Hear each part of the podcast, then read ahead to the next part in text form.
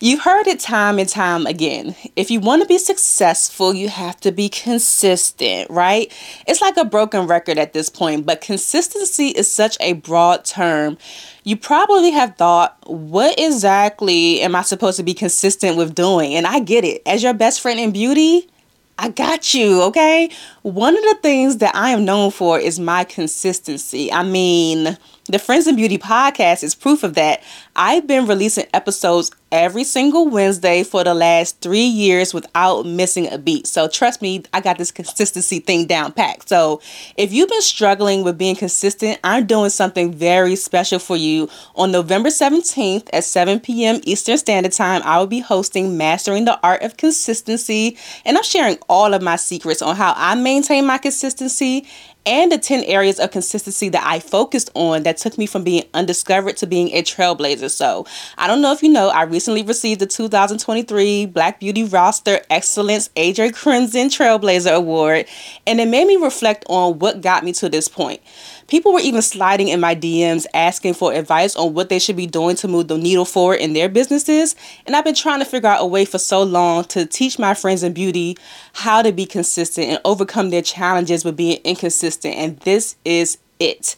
If you've been feeling like you're constantly overlooked for opportunities, maybe clients aren't rolling in fast enough for you, or maybe you get discouraged and find yourself starting and stopping, questioning your worth, or maybe you're just on the verge of burnout, trying to keep up with all the girlies on Instagram. Does this sound familiar to you? Okay, like then you absolutely have to join me for mastering the art of consistency because I can almost guarantee you that the results that you want lie in being consistent in at least one of the 10 areas that I'm going to share with you, or maybe all 10 of them it may be just what you need to change the trajectory of your business going into the new year. I'm going to be sharing the 10 areas of consistency to focus on to become a trailblazer, the number one reason why most people struggle with consistency, strategies for developing consistent behaviors, and how to set yourself up for success and consistent behavior going forward, and so, so much more. So, if you're ready to stop being stuck and actually do the work that matters to blaze your own trail in this industry, then register for Mastering the Art of Consistency it's free, by the way, because I really want to help as many of my friends in beauty as possible with this information. So register right now. I'll leave the link down below. Share the link with your friends in beauty, your other friends in beauty that you want to see win as well, okay? Don't keep this information for yourself. And let's set the industry on fire, like in a good way, though, okay? All right. I'll see you soon. Let's go ahead and jump into the episode. And so, actually creating um, rules that in the majority of states in this country, it is legal to discriminate against a black person based on their hair. And so, these, this is a methodology to deny people jobs and money, to deny education, housing. So, it's a strategy of warfare. I like to think about a famous psychiatrist named Frantz Fanon um, who who's really focused on identity work. So he encourages people. He's now an ancestor, but encourages people to think about um, the answer to these questions often. Who am I? Am I who I say I am? Am I all I ought to be? Again, for COVID, we learned a lot, right? If you coughing and sneezing, do not leave your house. But if you're crying or having panic attacks, you're still expected to. Welcome to the Friends in Beauty podcast, a safe space for ambitious beauty industry creatives to have real talk, get authentic answers, and practical tools to grow their businesses. Join me every week as me and my special guest reveal the keys to longevity and success in the beauty industry, from the ups and downs of their journey to the nitty gritty of their struggles and triumphs. We're spilling the tea on it all, and most importantly, having fun while doing it. You ready? Hey, what's up? It's your best friend in beauty, Akua Robinson. Welcome back to another episode of the Friends in Beauty podcast. I am so happy to have you here, and I hope you're listening to this episode in high spirits and in good health. Now, on today's episode of the Friends in Beauty podcast, I welcome Dr. Afiya to the Friends in Beauty guest chair. So, Dr. Afiya is a psychologist and hairstylist, and she is the global expert on Black mental health and hair. So, welcome to the Friends in Beauty podcast, Dr. Afiya. Thank you for having me. I that intro made me feel special. When you said global, you really emphasized that. So I appreciate it. yes, global. You are reaching the masses all over the world. I'm so excited to connect with you because I I saw that you were at the Black Beauty roster um luncheon, but you you already know how that went for me. So I didn't get to connect with everybody, but I'm so excited to connect with you today though. Yeah, yeah, I love Black Beauty roster. I'm actually a consultant, so I think it's really smart of them to hire a psychologist to talk about Black beauty, so they have the the edge in doing their work. I love that. We could talk more about that in a little bit. That is that is really cool. I didn't know that you were the consultant. I love that. Okay. That's how I got invited because I'm not any celebrity makeup artist like you all or hairstylist. So I, I got to be in the room because of my my mental health techniques and research. I love that. I love that for you. That's awesome. So let's start off with some icebreakers first to get us warmed up so the Friends of Beauty audience can get to know you outside of what you do professionally. So the first one, just give us three random facts about you. Oh wow. Okay. I am from Long Island, New York, so the suburbs, but it's still New York. Uh-huh. Um I love to swim, which I think is unique as a black woman in terms of I was like the captain of my swim team in high school and in college. I was a synchronized swimmer and was on the synchronized swimming team. Wow. Okay. Um, and another fact, um, okay, I went to Howard for my PhD and graduated at 26 years old mm-hmm. with a PhD, which is kind of young because um, I hadn't lived life yet, but I sure knew psychology. Okay, I love that. I, wow, those are great, great random facts. okay, so what is your favorite your favorite international travel destination? Ooh. I think I'm biased towards two places. I really enjoyed South Africa okay. because the culture and I felt rich. The the US dollar went really far when I went there. And so I felt like I could stay at the best hotels, eat at the best restaurants. So that was the wealthiest I ever felt. Okay. Unfortunately, you know, there all the international issues of the American dollar. I don't mm-hmm. want to go into that, but um but my second favorite or in the running is Barbados. I think I'm biased towards that because that's where my grandmothers are from. And it's just a tiny little island, but great food, great community, island vibes. Okay, I love that. But I've always wanted to go to Crop Over. I've yes, yes. Trinidad Carnival. I've done it like three times, but I always wanted oh. to go to oh. Barbados. Fancy. My, you saw my flag. My family's from Jamaica. uh, yes, Jamaicans are, are, very clear in where they're from, so I appreciate it. Very, and, very clear. And and they know they're from Ghana, and that's what I always appreciate about Ghanaian. Well, Jamaican culture having connection to Ghanaian culture. So it's there from Kofi and Nanny and all the Accompong, like the Maroons. They they knew that they were warriors from Ghana. So I love the history. And when I went to Ghana, I went in 2017. I saw so many Jamaican flags over there. I was like, mm. yes, I'm home. And it feels the same too. It feels the same. Exactly. I would I definitely see those places as the same because I've been to to um Ghana just once, but it definitely gave Jamaica vibes. So I, I can see it's all relatives. Yeah. yeah okay. well, I have these pod decks that have like these random questions in them, sometimes crazy. This oh. is would you rather and a what the heck? Which one would you like? Okay. You're making me nervous. I'm used to asking questions like this is the therapist, but okay, I'll, I'll be on this the couch for the other today. side. Which one do you want? Uh, would I rather? Would you rather? Okay. Cool. Let's see. Ooh, no, I don't want to say that. Oh God, I don't even want to think about it. Would you rather accidentally laugh loudly at a funeral or fart while giving a speech at a wedding? you know what? I'm gonna go with the laugh. I'm gonna go with the laugh because I am a laugher, and so I could see that actually happening, and I think I'd be able to process it that, that that's the release of my sadness or anxiety and it's just coming out as a laugh form. So I think I could rationalize it if it happened. Like that. You know, you gotta laugh sometimes. You know, you can't you don't have to cry all the time at funeral. You could think of happy things that about yeah. the person that would make you laugh, you know. Exactly. And they be telling jokes at funerals too. Like I know I do at least, right? To have a range of feelings. So any feelings should be welcome at a funeral. How about that? I don't know if fart should be yeah. at a wedding. I don't know. We'll see. Somebody's probably done that anyway. But um, what do people always tell you that you're good at aside from what you do professionally? Hmm.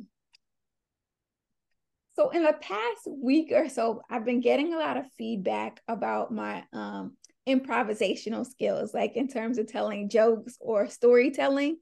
Um, I think that I just deal with so much stress personally and professionally that I've been transforming that energy into humor. Mm. So so I think that that's one of my future um, options to do some stand up. I need to take a class or something, but I, am open to the idea of, of telling jokes and storytelling yeah. uh, as my my new skill. I like that. I like that. So you could be a good host. Yeah. yeah. Okay. I like that. When is the last time you did something for the first time? Ooh. I like that question. People always got to think. Yeah. I think let's go with this summer. I think it was in August. I took a class in Wim Hof method. So Wim Hof method is basically a technique of uh focused breathing, meditation, and cold plunges. So I had never taken an ice bath ever. Why would I, right? And yeah, so um ended up doing this research on Wim Hof and he says that you have to regulate your nervous system and it has all these benefits for your health and anti-inflammatory. And so I remember thinking like am i really about to do this i was the only black woman in the whole course of course right who who's gonna go and so there was just this big old tub of ice and i'm like am i really about to do this and i remember feeling like nauseous before i went in like almost sick to my stomach like what what did i why am i paying this person yeah. go into this really really freezing body of water but I went in and did my breathing and got super focused and it was amazing. Then I'm like, I gotta do it again. So I think this summer that so August um did something for the the last thing I did for the first time. Is that right? Okay, yeah, yeah that, that's how you did something for the first time.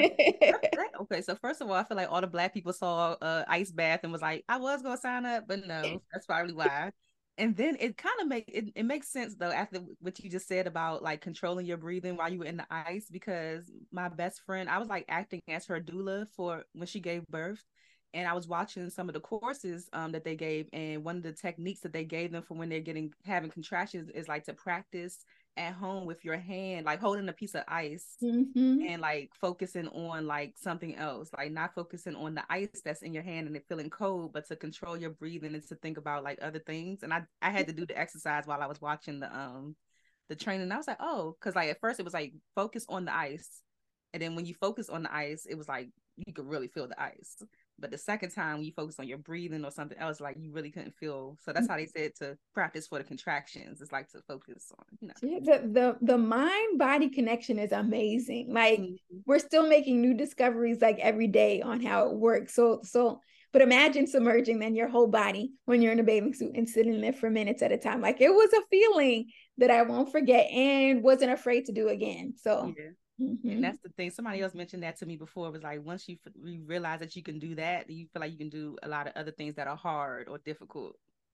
Exactly. The ice was symbolic. That's what the, the instructor mm-hmm. told us. So we're we're constantly confronting these things that are uncomfortable, mm-hmm. but but focusing on on your why and um that you can make it through. So it was super symbolic and therapeutic even for me. So I'm a fan. I love that. So the last one, if you weren't a psychologist and a hairstylist, is there anything else you could see yourself doing right now? Hmm. I think I think I'd paint some sort of arts. I, um, maybe culinary arts because I I really I really am into um food photography these days. Like I feel like when I take a picture of my food, it tastes better um, and so like I try to make these like art masterpieces with with my vegetables and things like that. So may, maybe there would be like some vegan chef, raw chef thing okay. that I would pursue. Um, yeah, vegan? and a photographer of the food. Okay, you're vegan. I on and off. I do identify as being mostly plant based, mm-hmm. then I'll, I'll, I'll get into an occasional fish, especially when traveling, because you can't go yeah. to the place that I just named and be fully vegan there. You won't be eating anything. Right. So I guess flexitarian when I travel. Okay, okay, I love it. Well, thank you for the the icebreakers. This was fun. So I would love to know, Dr. Fia, how is your mental health today? Feeling good. I have to admit, I didn't sleep the best because I had a lot on my mind, but I feel like my body is is grounded. I don't feel distracted. I feel generally pleasant in this mm-hmm. moment. Um and I'm excited to have this conversation. So I, I I'd, I'd give myself a a 90%. Okay. I like that. 90% is still passing. I like it. It's an A. Yeah. Do people always tense up when they find out you're a psychologist? Not always. Some people lean into it, right? That this is their shot. They got to shoot their shot, tell me all their business, and have me analyze them. Mm-hmm. Um, others are are saying, I've heard people tell their children, "Don't say so much around this woman. Um, she's gonna analyze." But but I think I think people are generally open to it and surprised, like, oh, psychology, let me find out. So I think the community has been pretty open okay. to that part of my identity. Okay. How long have you been in this field now? So if we we date back to college, um, I took my first psychology class in college in 2000. So I'm I'm tapping into tw- 23 years um, now of studying psychology. Okay. So I went to the University of Pennsylvania for undergrad, majored in psychology. Then I went to Howard for my master's and PhD, and they throw you into seeing clients right away, like your first semester, even though you don't even know what you're doing. Oh, Just oh, wow. Okay. So started seeing my first clients in 2004. So yeah, Oh, wow. Hey, I know you're enjoying the episode, but I need you to do something really, really important for me, like right now. I need you to leave a five star review on Apple Podcasts and let the people know how much you love the Friends of Beauty podcast. See, in the podcast streets, I'm gonna let you know something. If you don't leave a review, then people don't know that the show exists, and then the show won't grow. Reviews are so essential to the continued success of the Friends of Beauty podcast, and plus, I really just want to know what you think about the podcast. I appreciate all the DMs, but a five star review would be even better. I would love to read your review on the show and give you a shout out for being a loyal listener. And if it's not a five star review, don't even worry about it. All right, don't even worry. Just go ahead and send me an email, honey. We ain't got time for that. If you're watching me on YouTube, don't forget to subscribe, give this video a thumbs up, and even leave a comment to share a takeaway from something that you learned so far. If you don't subscribe or give a thumbs up, then the YouTube streets don't know that the Friends of Beauty podcast exists either. You see how this is going? This is a group effort, and I appreciate you so, so much. Okay, I'm done. I'm done. Let's go ahead and get back into the episode. 20 years of me doing this work. But at least I don't I don't think I look I don't have any makeup on, but right. you said 2004. I just had a flash. That's that's the year that I graduated from high school, and my my 20 year reunion is about to come up, and I'm just like, what is happening? See, I missed my reunion, my 23 um reunion because of COVID. So it would have been 2020. Yeah. Or 2020. So we didn't have it. But I'm gonna go to my college 20th reunion in May. Woo, okay. The time be flying. I'm telling you. oh my God. So for almost like 20 years, you've been doing psychology. And then when did hair come into the play? Come into play? Well, hair was actually first. I okay. always loved doing hair. I was my family's hairstylist. I would have a lawn chair set up at family cookouts and would line my cousins up, and they were all my clients. My aunties were my clients. And so um, that was my my early days. And then in college, I also would do hair. Um, I went to a school that was predominantly white, so that when Black students got together, we did things like hair and gossip mm-hmm. and things like that. So I, I, had like a little salon in my dorm room, whether it was an athlete preparing for the big football game, and I was giving them cornrows because remember it was 2000, mm-hmm. um, and or if it was somebody going to like a dance or on a date that I would do their hair, but I didn't charge. I I do not I did not charge for doing hair. I wasn't business minded because I just enjoyed the creative process yeah. of doing hair. So um, that came first. And so I went to get my PhD in psychology. And then I went um, back to hair school and ended up working at a natural hair studio in Silver Spring for a few. Oh years. wow! Okay, that's so mm-hmm. cool. I was supposed to do something with them uh last week, but it didn't work out. But they're my favorite so- salon. Angela Walker, um, Carissa, Tonya. I know Carissa. Mm-hmm. Me and Carissa went to um college together. Well, you went to UDC? Mm-hmm. I, you know, I worked at UDC for six years. What? So yeah, mm-hmm. I was at mm-hmm. UDC from 2004 to 2009. Okay, yeah, I was there 2015 to 2021 because they were playing games. Look, I got out right when they raised the tuition. Like that last semester I was there is when they raised the tuition, and I was like out of there because I paid for a uh, school out of pocket oh, at the time. Yeah. That's how cheap it was. Well, well good, yeah, because they they in UDC their branding they would say we're the most affordable university in DC. Mm-hmm. Um, but it's funny to think about how affordable can shift and change. But I guess they are the most affordable. Yeah, okay. that that's so cool. So you went to college, you got your master's, you got your you said your PhD. Mm-hmm. You went to cosmetology school. When did you get the the idea to combine the two and do PsychoHairapy? So that actually was in college as well. I remember talking to my aunt on the phone one day and telling her, I don't know if I should go on to hair school or if I should study psychology. And she said, Well, why can't you do both? I don't think she was telling me to do both at the same exact time, yeah. but that's the way I interpreted and thought, hmm, I can do hair and therapy together. So it was in my college dorm room that actually birthed that concept. That is so cool. So, what exactly is PsychoHairapy? All right. So PsychoHairapy is using hair as an entry point into mental health care. So it's training hairstylists, barbers, makeup artists, um, skin experts, any beauty expert, um, how to use um, mental health first aid skills. And so it can also include having hairstylists um, collaborate with mental health professionals um, having therapists come to the salon or barbershop space, having group therapy, individual therapy. It could even be connected to social media messaging to put, you know, information about depression as you're doing your makeup and things like that. Mm-hmm. Um, and yeah, it's it's a whole whole complex thing, but just connecting beauty and mental health overall.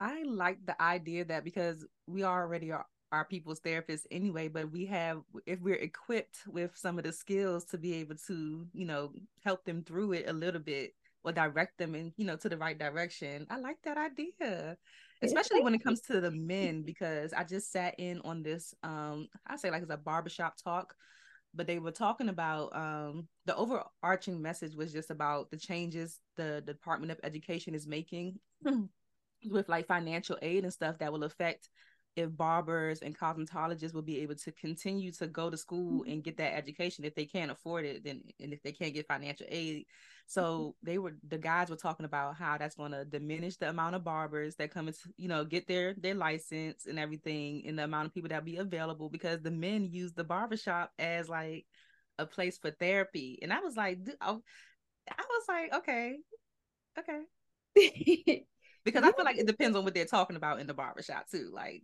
I can't be talking about well, We're not supposed to know. We're not supposed to know that they say the barbershop is the black man's country club. That's their safe space. Yeah. And so I don't know if we should always be included in, of course, to be able to advise and support, but um, they need their sacred and safe space as well. But I actually argue in a lot of my research because I have a few articles published on barbershops and mental health mm-hmm. that I argue that men actually have more focus on hair than women do because they have they have to get their hair done more frequently than right, us, especially right. if they're keeping it low. But in terms of beards and fades, that it's a much more frequent interaction it, with beauty professionals. We don't even think about beauty being something that's male or masculine, but it is. The other day after I looked up the word beauty because I'm like, I use it so much. I need to be clear on what the definition is.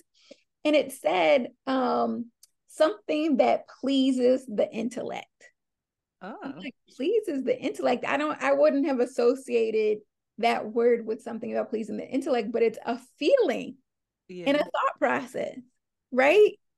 Beauty and a behavior. Like feeling is a thought, feeling, and beauty is a thought, feeling, and behavior. And so just to even think that men and male identifying people can experience certain mm-hmm. thought, feelings, or behavior around pleasing their intellect. So I, I'm I'm hoping we can broaden that concept a bit more. Yeah, I really feel like the PsychoHairapy would be great for the bar. I mean, for all of us, but the barbers in particular, because it was another event that I uh, sat in on or worked a couple of weeks ago where they were talking about safe spaces for men and how women we more so have space safe spaces with each other because we could be more vulnerable and talk about the things that we're going through amongst women, but men don't necessarily um, do the same thing. But I feel like if more barbers were equipped with these skills, so that when the you know the men are coming to them and you know getting their hair cut, they can have these meaningful conversations and you know help each other through it. That's so great. Exactly. All right, you you understand it. Glad. I do. you know, as a makeup artist, people be spilling their, you know, their business to me, and I just be like, okay, girl, okay, you did what? like, you know, just you know, the things like that. What kind of first aid um techniques, or maybe like three of them that we can use when we're dealing with our clients? Okay. Well, I use different um acronyms. One of them being hair um, so H being harm to self or others. So there are ways that you can actually listen for suicidal thoughts or even self injury. Um, so for example, when someone talks about not looking forward to the future, or hopelessness, or maybe they start giving things away, maybe, uh, maybe not as talkative, isolating. These actually could be signs and symptoms of thinking about suicide. And sometimes too, there's no sign at all. I want to be clear that we we may never know, but just to even pay attention to the changes. Mm-hmm. Um, and so actually give stylists um, and barbers a script um, that they can sort of go through. It sounds like you're in a, you're really suffering right now or to even like acknowledge what's going on and to be curious about um, self-harm or suicidal thoughts mm-hmm. uh, also in terms of this mental health first aid the a for it stands for um, active listening i think that that's one of the most important skill sets basically active listening is when you can show your receipts that you're actually listening to somebody yeah. and you can do that by rephrasing what they said and clarifying too, because you might rephrase and to say, did I get that right? Yeah. Or I heard this or I felt that. So you own that this is something that you heard or felt and put it, push it back towards the client to say, is that am I understanding?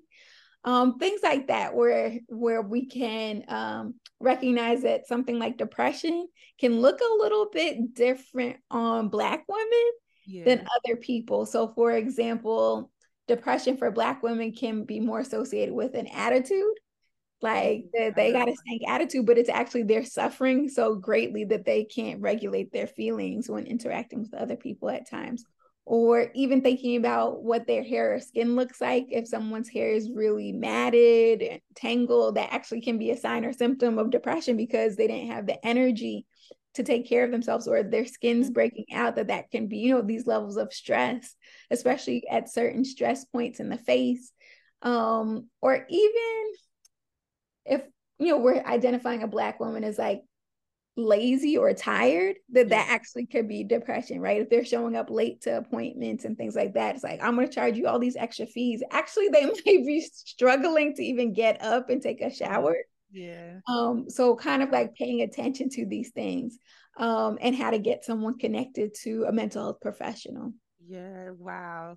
This is this is incredible. I had so many like light bulb moments as you were talking because I did see on um the PsychoHairapy page about hair depression and I never really um until you just broke it down just now because I have a friend that I'm like, she was probably definitely depressed because mm-hmm. I would mm-hmm. just look at her as like, girl, get your hair done.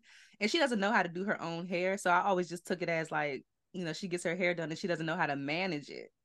So I'm like, she was probably definitely just depressed. Mm. Like, mm, mm-mm. And like knowing like she was depressed. Like now that I think about it, where her hair was like that, she was going through a lot but mm-hmm. like, and I want to be clear too that depression isn't like something bad or good. It's just how our body reacts to to loss, to stress. Yeah. Um, depression is considered the common cold of mental illness, meaning at some point in everyone's life, even your life and my life, we're likely to experience it.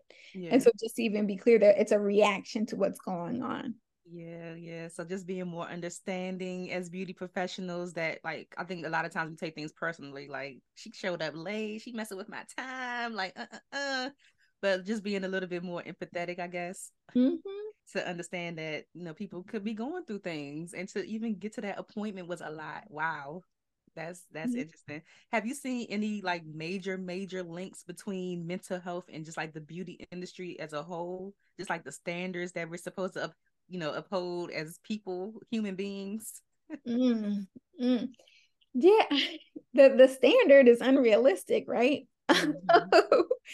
there was something in my research lab we used to say unrealistic advertised norms i think sometimes what happens in the beauty industry for makeup and hair in particular all the filters and the time lapses that don't actually show the full process that don't allow for texture in the skin and then there's this sort of um, disappointment that can happen when we're not achieving a certain look.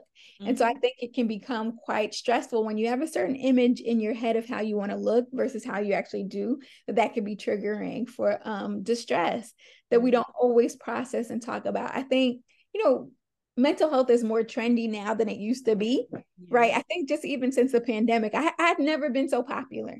Like no people just contact me. I'm like, me? Like you want to talk about mental health?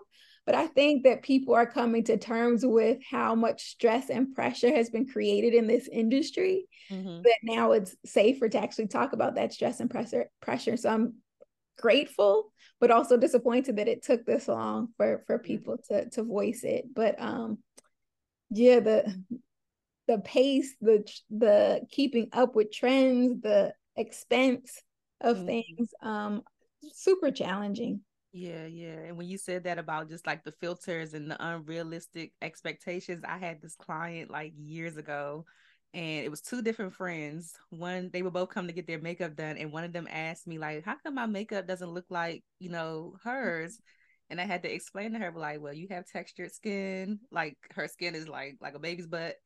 Your skin is like a little bit more textured, so like it's not gonna lay, you know, the same and you know like the appearance of it is going to look different but when when you're so used to seeing edited photos online or people using filters and stuff like that you don't realize that that person may have textured skin as well but they they're using the filter to like smooth it out so oh gosh this this world that we live in i'm getting exhausted sometimes it's like yeah yeah and I know, I know that capitalism plays a role right in terms mm-hmm. of creating this very hard to achieve look and uh, selling products so that you can look like your favorite celebrity, but mm-hmm. systems. yeah, is it anything that can be done when people don't have that?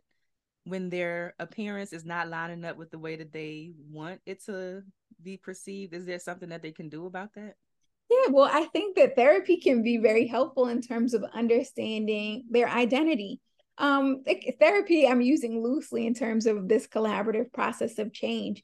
But um, I like to think about a famous psychiatrist named Frantz Fanon, um, who who's really focused on identity work. Mm-hmm. So he encourages people. He's now an ancestor, but encourages people to think about um, the answer to these questions often. Who am I? Am I who I say I am? Am I all I ought to be? Again, who am I? Am I who I say I am? Am I all I ought to be? And so it really puts you into a position of self definition and alignment and congruence. And basically, you become the standard in evaluating who you are and why you want to be that person and what are some of the barriers or challenges um and and how you're showing up versus who you want to be and to be mindful that again others don't define it but you do yeah yeah i like that I um I really had to think about those things. And you know what, doing like video, like surprisingly, like doing videos content, like doing YouTube, doing the podcast and stuff like that has really helped me to see myself. Because I for a long time I struggled with like do I really act like this or am I just acting like this in front of like people? But I'm like, oh no, I do act like that. Like when I watch myself back, I'm like, oh, that is like you're you're being yourself. But for a long time, I couldn't tell if I was being like authentic mm-hmm. or if it was just like my media, you know, my social media presence or whatever. But when I look back at things, I'm like, okay, I am that, and I'm I'm so like we're all layered too. So like you may pre- portray one way this in front of this group of people, this group of people, but it's all still me at the end of the day. So yeah, I like that you you're evaluating yourself. I think that that's healthy and appropriate to question, right? And to understand why we show up in the ways that we do. Mm-hmm. For example, I'm someone who laughs and smiles a lot, but it also makes me think, why do I do that? Am I trying to get people to like me or am I trying to be non-threatening mm-hmm. or um, you know, just to be clear about some of the origins for how I show up yeah. uh, publicly versus privately. Hey, I have a serious question for you. You trust me, right? Yes? I heard you say yes, right? You heard them say yes, right? Okay, listen. If you said yes and you have a product or service based business that you want to expose to a loyal and engaged audience, then consider letting me share your business here on the Friends of Beauty podcast. Studies have shown that podcast listeners tend to trust the host, making the advertising messages more authentic and credible. And my favorite part, which a lot of people don't know, is the longevity. Unlike traditional ads that have a limited lifespan and disappear after your budget has been exhausted, my podcast episodes are available indefinitely. This means that your ad will continue to reach new listeners long after the initial episode airs. And you already know my consistency is off the chain. I'm not going anywhere anytime soon. And as the Friends of Beauty podcast continues to grow, your brand will continue to reach a new audience. That's how it works here. So don't wait any longer. I want to expose your brand to my friends in beauty. All you have to do is click the link below with all of the details and we can make it happen. Anyways, let's go ahead and get back to the episode. Yeah, I'm like, I smell. I mean, that's just how I, I look. This is like a gift of the curse. I tell people all the time because when I'm upset, I have to really like concentrate on like relaxing my my face so I'm not like still smiling. And people think that I'm happy, but yeah, it's that's a whole nother conversation anyway. But I would love to know more about just the I don't know if it's just in the US or if it's a global thing when it comes to the Crown Act. I know you had a hand in in the Crown Act. So can you tell us what the Crown I know what the Crown Act is, but for people who don't know, what is the Crown Act and how were you able to um what role did you play in that? Okay, great question. So the Crown Act stands for creating a respectful and open world for natural hair. And so this was something that was proposed first proposed in 2019 by Senator Holly Mitchell in California.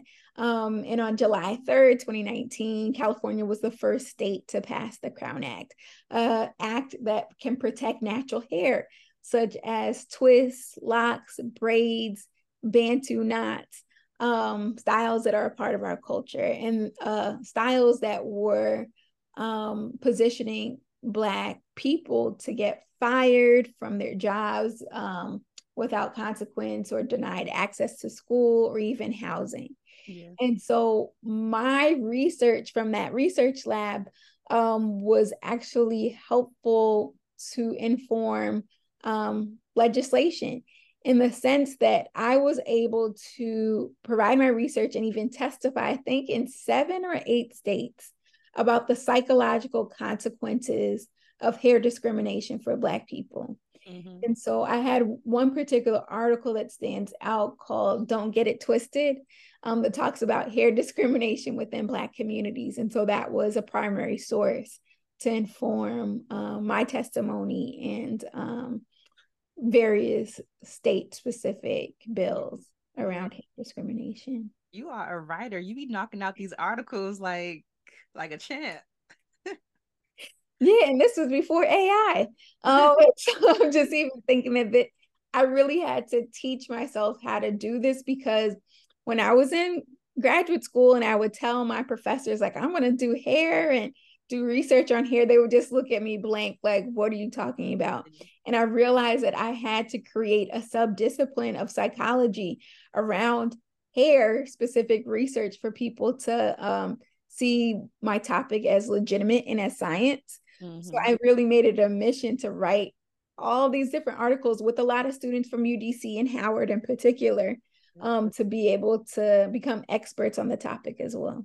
Yeah, I know someone here who was affected by that, and I think, I think I know she was speaking about the Crown Act, so I'm I don't know if she collaborated with them some kind of way, but her daughter had gotten uh, faux locks, like the oh, actual yeah. like lock extension, like it looked like locks. Her and her daughter were rocking it for a while, and then they told her that she couldn't come to school with her hair like that and i was like at an african centered school i know exactly what you're talking about and that's and that's really strange to me because me and that girl we grew up together in the same community so i went to all african centered mm-hmm. private schools growing up up until where did you go i went to Ujamaa first oh. and then i went to nation house oh yeah yeah yeah i love baba Ajay. yeah, see, see, I knew, I knew you was, I knew you was a part of the community, so kind of way. I knew it. I had a feeling. Uh, love Baba Ajay. know all the kids in the family. Yeah, um, he, yeah, giving me a great handshake. I have to show this to somebody that knows because that little your arm just be shaking all over the place. Oh, I miss Baba Aj. But yeah, mm. like just going to those schools growing up, I I realized as an adult I don't know when I started to realize this. It was I know it's within my makeup journey that I grew up totally different from like a lot of people because the problem not the problem, the challenges and the the stress that comes with a lot of black women in their hair. Like I didn't, didn't go through that because of the schools that I went to. Like I was always in, taught to embrace my natural hair. Going mm. into a place with my natural hair was never a problem. So when I when I'm as an adult now, when I'm hearing things like the Crown Act and like it's like so heartbreaking to me. Um, just to, I just never could understand how the way that somebody's hair grows out of their scalp naturally can affect them in the world. Like it, yeah. it is just so well, that that's white supremacy, right? In terms of thinking about the majority of people on the planet Earth have hair like ours, right? And so that this is a methodology of containing blackness, of melanin, of these different things. And so actually creating um rules that in the majority of states in this country it is legal to discriminate against a black person based on their hair and so these this is a methodology to deny people jobs and money to mm. deny education housing so it's a strategy of warfare mm. right now i feel like my tone is changing because we're bringing up baba ajay but to really think about this re-africanization process that it's a threat for somebody to have locks or a fro or twist or bantu knots right when we even think about the word bantu knots this um we you know it's quick to know the style but we don't know as much about bantu people right? The majority of people on the african continent in terms of ethnicity well second largest ethnic group on the african continent would be considered bantu people. So bantu people share particular language cultural system family structures and the majority of those who were enslaved in north america the caribbean and south america come from the bantu people. So that is actually our origin um, and so, although we might not remember that our hair never forgets, right? Mm-hmm. I like to say that Africa always comes back every four to six to eight weeks, depending on the new growth. Africa always comes back. There is nothing you can do to change your DNA or your ancestry. And so, Absolutely. it becomes a threat to a system of white supremacy and racism um, when people embrace who they actually are, that they are Africans. And so you see how the tone changed now. Yes. But to think about how important um, this conversation is in terms of identity and health overall. You you said it all, and you know what I always wonder, or now that I have you, is like, is there a link between mental health and the way people choose to wear their hair? Because like no shade like i just these are just thoughts that i have that i've never really been able to like express like fully but like i just always think about again no shade to people who wear weaves or whatever like if that's how you want to wear your hair then that's how you wear your hair but I, i'm concerned about the people who wear their hair like that because they're trying to cover up not because they you know that's their fashion sense or mm-hmm. that's the way they prefer but because they're trying to cover up something else because I always think that like what I you know I want to talk to a white person about this one day because I be wondering like do they look at people who have like straight weaves crazy just like how we would look at a white person if they had an afro?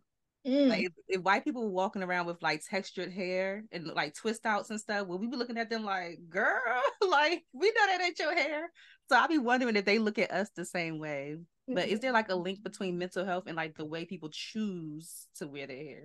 Absolutely, absolutely. Side note, I'm I just started picturing Rachel Dolezal that she got so much hate because she had braids and she did have like faux locks and stuff like that. Um, it is crazy when it comes to that, though. Yeah, but so I definitely believe that hair is a complex language system, mm-hmm. and I mm-hmm. think that your hair can tell how old you are, maybe what part of the DMV you're from. It can tell um, what maybe career you're in and things like that it can reveal part when we're talk we talk with our hair that our brains literally register information from top down so we look at hair and then scan um, the face and then the rest of the body.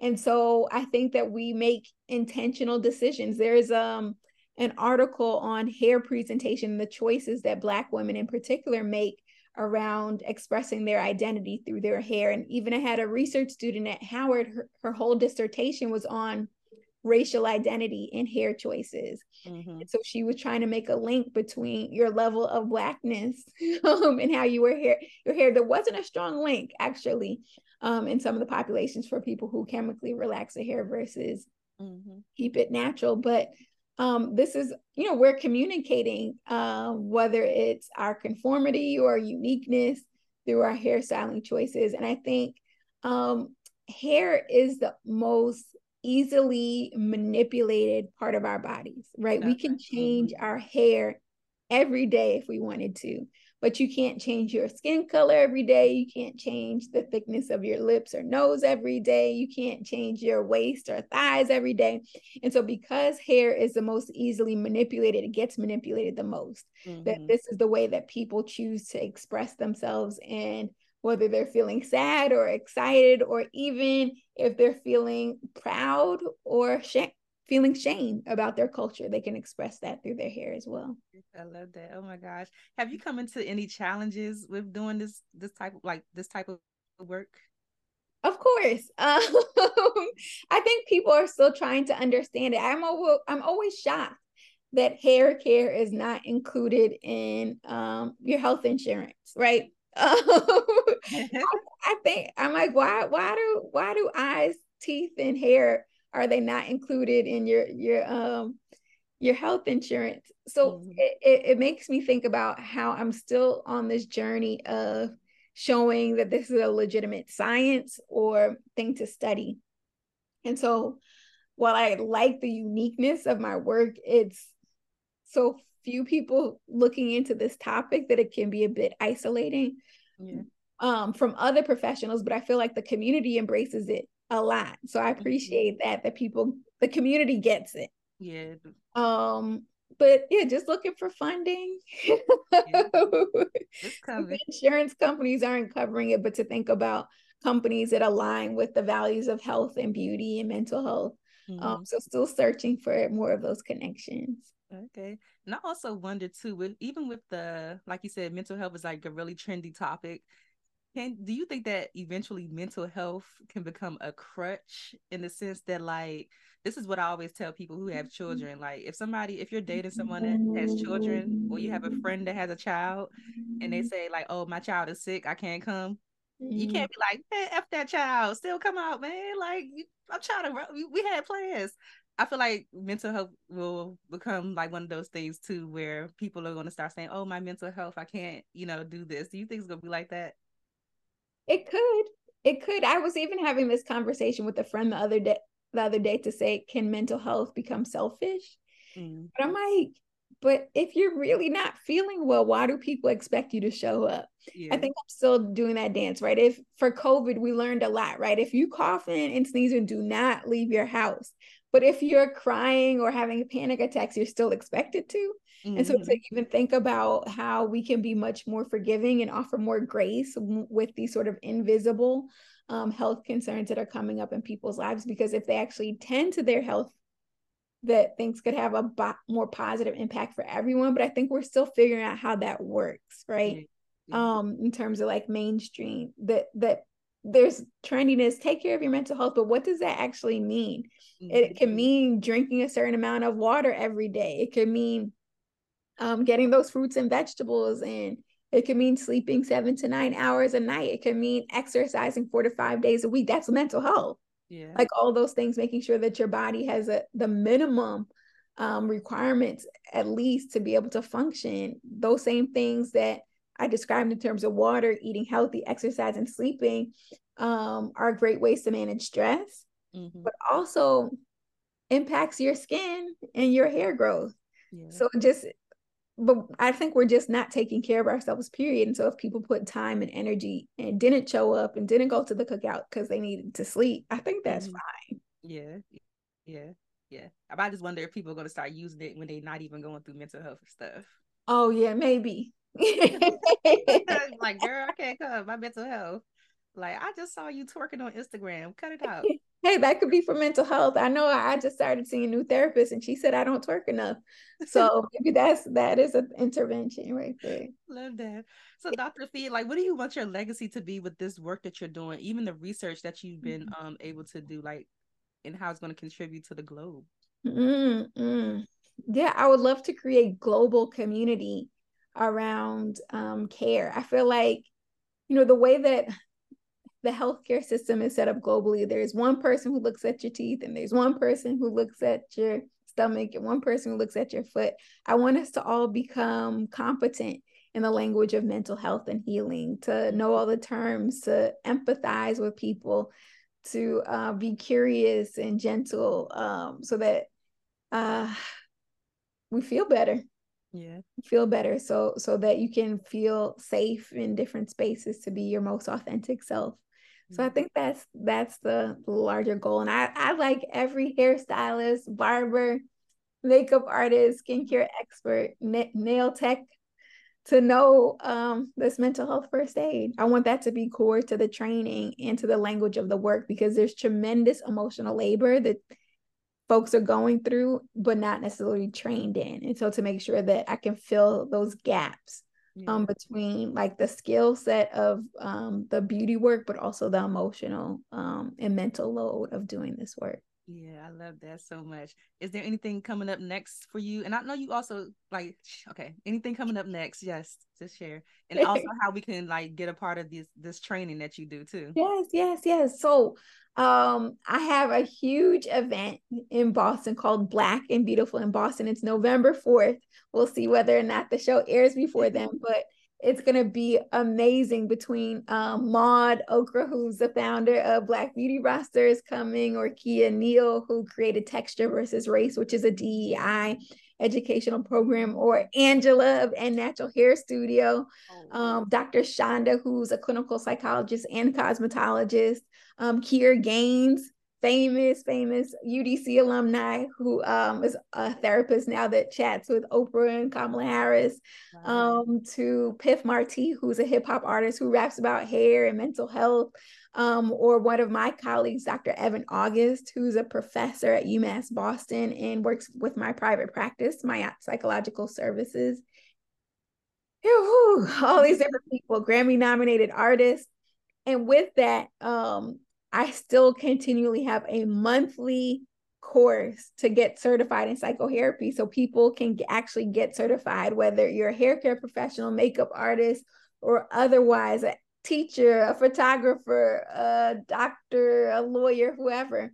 If you have an interest between beauty and mental health, you are welcome to get certified in this. So it's every month, and you can check out that information on my website, psychohairapy.org, on my Instagram at PsychoHairapy. Love that. Oh, this has been such a great conversation. I don't even want to let you go. I know you got stuff to do. I know ah, this is we got to continue this conversation one day though. But before I let you go, let me ask you the friends and beauty rapid fire questions. Okay. So whatever comes to your mind, you can just spit it out. If you need to elaborate, you can. You're okay. gonna be great at this. So the first one is what are the top three keys to your success so far? Ooh. Reading, journaling, and being kind to my community. I love that. How do you measure your success, Dr. Afiya? Mm, based on my happiness. I like that. Yeah. Okay. What's the best advice you've ever received or a piece of advice that's always stuck with you? Mm.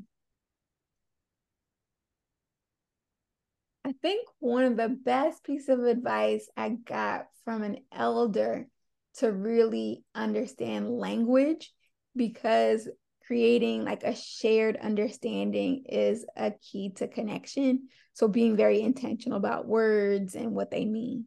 Yeah, yeah. Okay. What advice would you give to another beauty pro right now who is just struggling with their business and they're just like, mm, I, I, I'm gonna just give up and get me a nine to five for the rest of my life?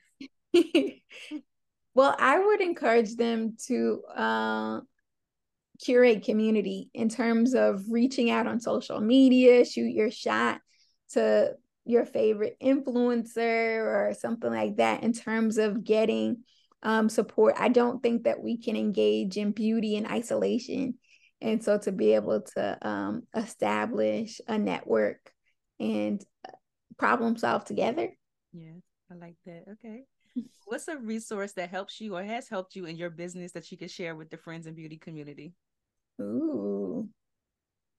I think one of my favorite books um that's related to beauty is Sacred Woman by Queen Afua in terms of recognizing how much health is connected to beauty. I think there's an African proverb that says um health is beauty's sister or something like that um, that gets into seeing that those things go well together. In the book Sacred Woman, there's a whole gateway that focuses on how to um, feel beautiful by taking care of yourself. Okay, I'm gonna have to whip that book back out. I got that mm-hmm. book, whip it mm-hmm. back out. All right, so the last one, I just want you to fill in the blank for me and just say, My name is, you know, Dr. Fia. And the key to longevity and success is whatever you think it is. Okay, my name is Dr. Afiya, and the key to longevity and success is to align your consciousness with your destiny. So there's a saying, Ori Ire, it's all about alignment. Yes, I love that. yes, okay. Okay. So before you go, share all your information again, like your social media, however you want people to connect with you and PsychoHairapy. Okay, great. So um, I'm on Instagram and um, my handle there is at Dr. Afiya, D-R underscore A-F-I-Y-A. And um, PsychoHairapy's is at PsychoHairapy. You're going to have to put that in the caption because it's a lot of letters. But PsychoHairapy and the website is psychohairapy.org. I also am a full-time therapist and have um, a private practice called Ma'at Psychological Services.